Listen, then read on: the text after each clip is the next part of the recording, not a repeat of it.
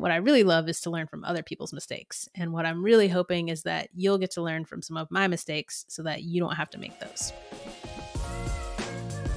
Welcome to Begin As You Mean to Go On, the podcast for mission driven, service based business owners who want to increase their income and their impact without burning out in the process. I'm your host, Kronda Adair, CEO of Karvel Digital. And in this introductory episode, I'm going to let you know a little bit about me, my story, how I got to this point in my career, and what you can expect from this podcast going forward. Before I dive in, let me first say thank you so much for listening. There are literally a million ways you could be spending your time and attention right now, so I'm honored and thankful that you've decided to lend me your ears and spend this time together, and I'm going to do my best to make it worth your while. So, why should you listen to this? I'm going to tell you my superpower right off the bat. I'm a writer who became a developer who became a marketer. So, here's what that means for you. Back in the day, before email marketing was a thing or I even knew what that was, I started a little newsletter. I didn't know what to call it that, but that's what it was. And I called it Chickbeat. And I started that because I just had so many connections to so many people. And I never really got to stay connected and talk with them. So I thought, well, I'll just write what's going on in my life and I'll send it out to people. And if people want to write back, great. And so I wrote this little newsletter and I just send it out from my Gmail account, BCCing everybody, which at least I knew to BCC.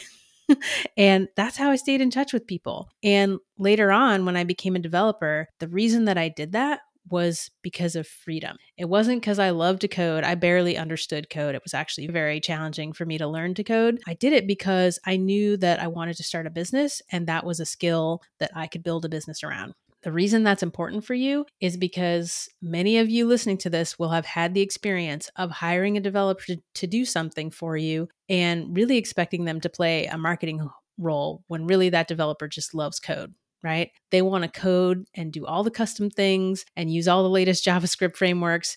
And they hand this over to you, and you may or may not actually be able to use it because it's so custom and you're worried about breaking it. So that's where the marketing piece comes in. I realized pretty quickly as a developer that just handing over a website to someone wasn't actually helping their business. And so that's why I started to study marketing. And the marketing piece really brought in my love of communication and my writing abilities. And I got to wrap these things into something that becomes really valuable for a business owner. So that's the perspective that I'm going to be sharing from. And uh, if you find that valuable, then keep tuning in. So, Let's talk about how did I get here? A lot of people see me as a techie person, which is which is accurate. Uh, a lot of people will ask me tech questions about tech that I actually don't have any idea about. There are a lot of different realms of tech, but it wasn't always that way. Like I said, it was actually very challenging for me to learn to code.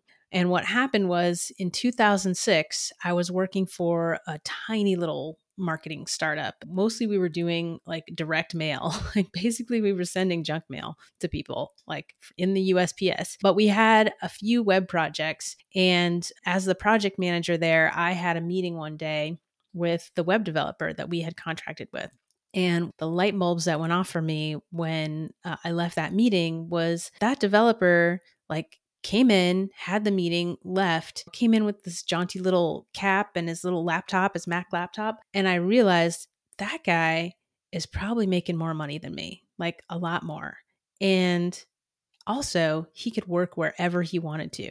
And that literally just fired me up. And I went straight back to my desk and I looked up the local community college and I started researching how do I become a web developer. So that was the start. And, you know, I went through a long process going back to school, deciding to get a full degree, and I got my I got my degree in web design and interactive media from the Art Institute of Portland. So that was a whole journey in itself. And then when I graduated, which was in 2011, I went straight into an internship. I had gotten an internship uh, during my last year, and I went straight from that internship into working for this tech company. And I was writing code, I was making websites, I was making Drupal websites at the time. And I really learned a lot at that job. And even though I had the intention of wanting to start a business, I knew that I, I really wanted to learn in a structured environment. I'm grateful for having that single job. But what happened with that job is that eventually I got fired for quote unquote culture fit. My boss called me in and said, hey, you know, your work's great, but it's really not a culture fit, and this is your last day. And I was mad for about 15 minutes. And then I realized, hey, this is time. It's time to put my shingle out, start doing my own thing. So, you know, with that, I took a little bit of time off, but in January of 2013, I hung out my shingle and I started making WordPress websites for folks. And I did a typical developer thing, which is I made some $500 websites. That's like a joke in the developer community. I think everybody just starts out, you know, making these these little underpriced brochure websites that that don't really work, honestly. And, you know, the first client that I got was someone that I met at the WordPress meetup, and she was really gung ho. She wanted to give me like 40 hours a week of work. And I was like, that sounds like a job, which I just left. and so I didn't agree to that. And I actually knew going in that this client wasn't a very good client, but it literally was my first one. And so I couldn't say no. But I knew going into that, I was like, okay, as soon as I can afford to, I'm going to fire this client and get better ones.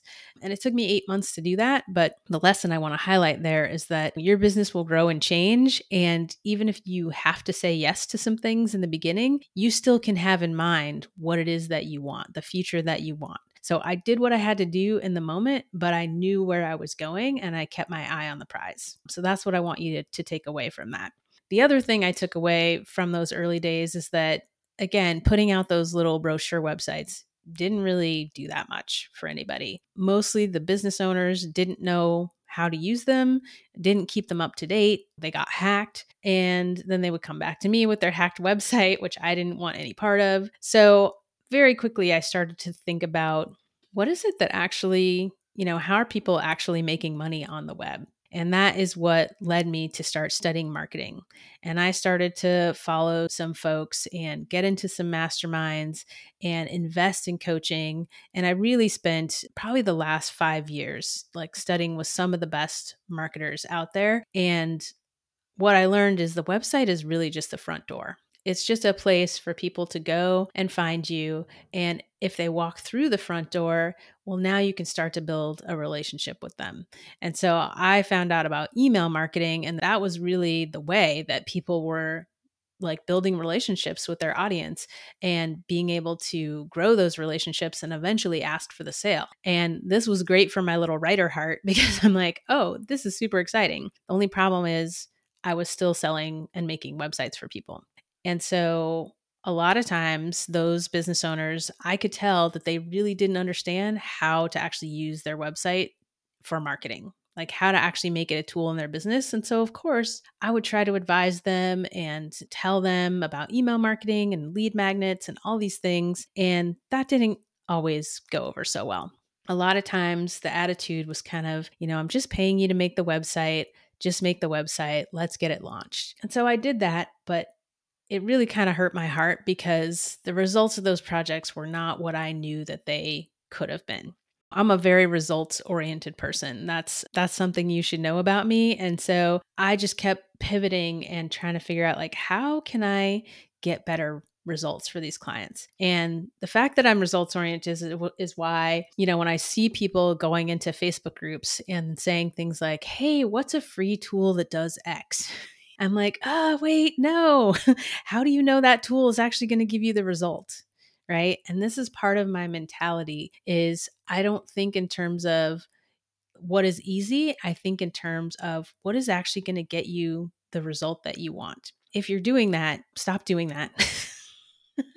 and really think about like what's the result that you want to get from that tool and if you have to pay for it but you get the result then you know, the net is the same, right? If you spend $50 a month on a tool, but you make $100 a month from that tool, then it's basically free. So that's just my pro tip around that. The other thing to know about me is I have definitely made some mistakes. I have been at this for, it'll be coming up on eight years in January, and you don't get that far in business without making mistakes. So I've made some really big mistakes. Some of them I'm still paying for, quite literally. I'm still paying off debt from some of my mistakes. But one of the things that I've never done is I've never allowed the consequences of my mistakes to be an excuse for not moving forward. And I see this all the time. There's this mentality of, I took this risk and it didn't work out, and therefore I'm not going to take any more risks.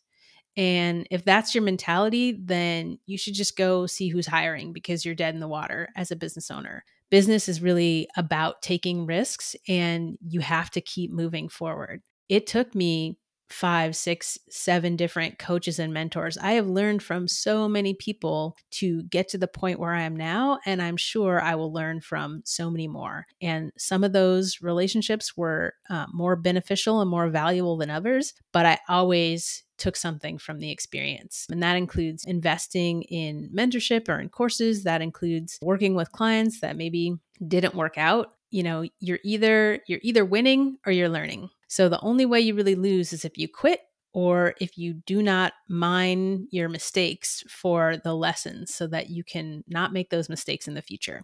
And what I really love is to learn from other people's mistakes. And what I'm really hoping is that you'll get to learn from some of my mistakes so that you don't have to make those. Okay.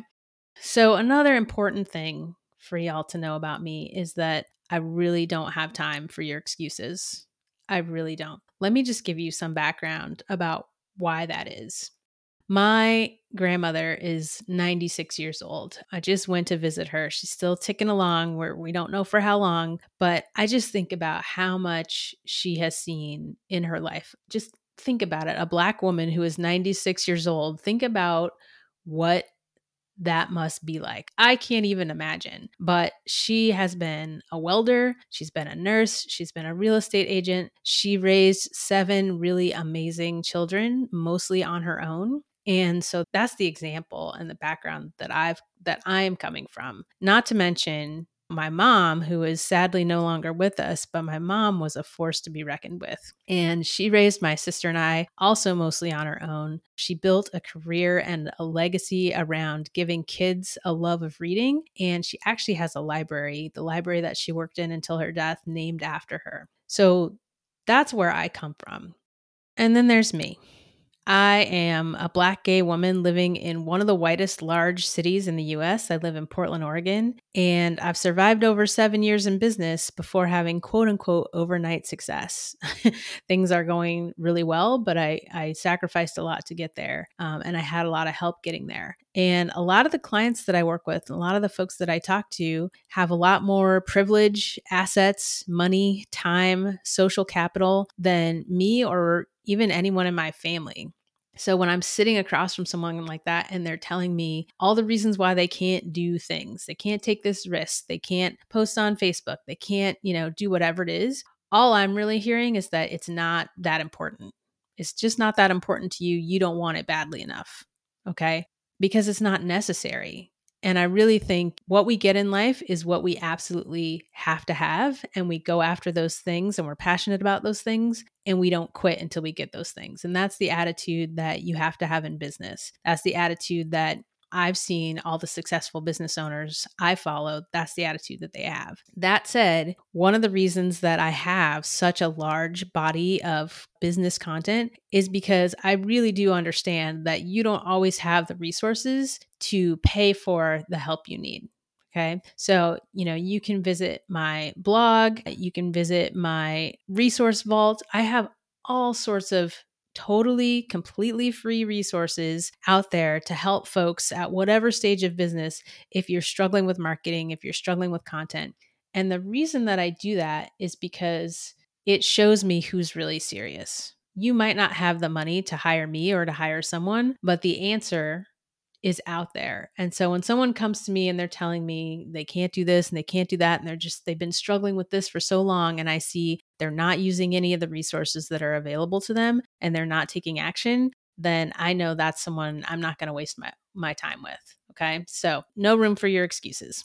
On a personal note, if you're wondering, I am married to an amazing woman, and we are owned by two cats, Oz and Xander. And yes, they are named after Buffy characters. And we have a two year old Vizsla named Obi, and he's completely taken over our lives in a good way. So you might hear in the future some dog training business analogies, because that's one of my favorite ways to communicate. So, before I wrap this up, I want to talk a little bit about the context for some of the advice that I'm going to be giving you in later episodes. The first thing to know is that everything that I say is for business owners at all levels. A lot of things that I talk about might seem really basic or like it's targeted toward new business owners, but these are foundational principles. And for sure, if you're in your first few years of business, then you're going to find these episodes helpful. But I've also had clients who have been in business for 5, 10, 15 years, and they were still hustling, they were still struggling, they were still undercharging because they hadn't mastered some of these basics that I'm going to talk about in future episodes. So, what do I mean when I say business owners? What do I mean when I say business? I really like this definition that I found on Investopedia, which is the organized efforts and activities of individuals to produce and sell goods and services for profit. Now, let's pick that apart a little bit. Here's what I love about that it's organized.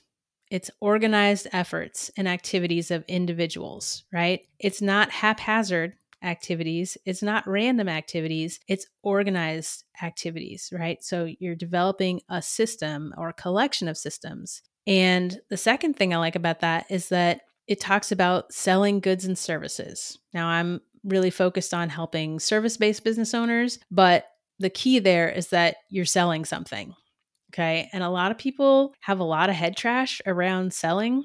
And um, we're going to talk about that too in later episodes. But the key is, I'm really focused on talking to folks who have a value based business where you're exchanging your services for money. Okay. And when I talk to people and we really start to dig into their business, a lot of y'all are out here saying you have a business when what you really have is a hobby. Um, and that brings in the third point of this definition, which is profit. Okay.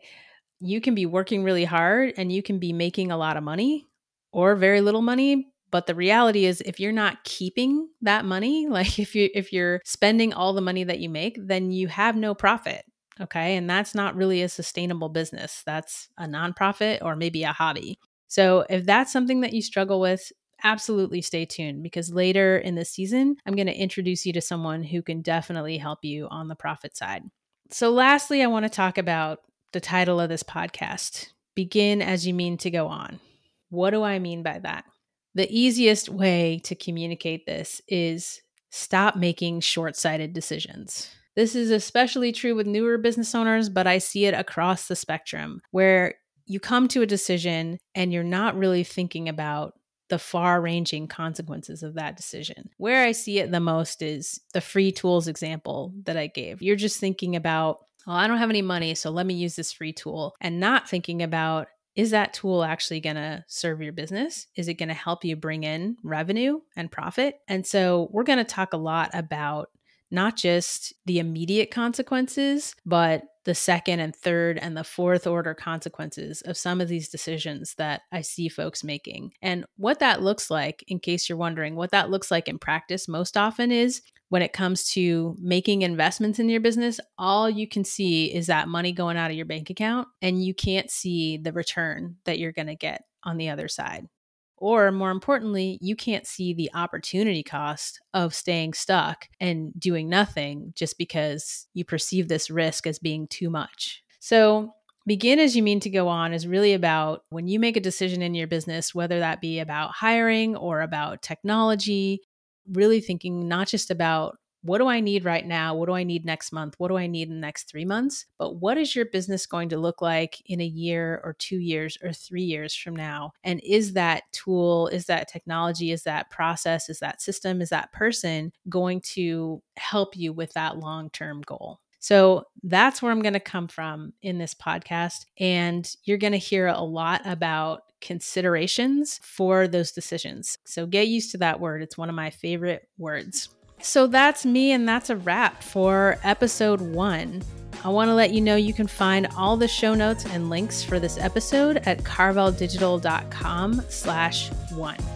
I really hope you've gotten some value from listening to this, and if you did, do me a favor, make sure you hit the subscribe button now so you get notified of future episodes. This podcast is anywhere that you like to listen to your podcast Apple Podcasts, Google Play, Spotify, Stitcher, YouTube, whatever platform you use. Please go ahead and leave a five star rating and review right now. It's going to help me get the word out so we can help more business owners.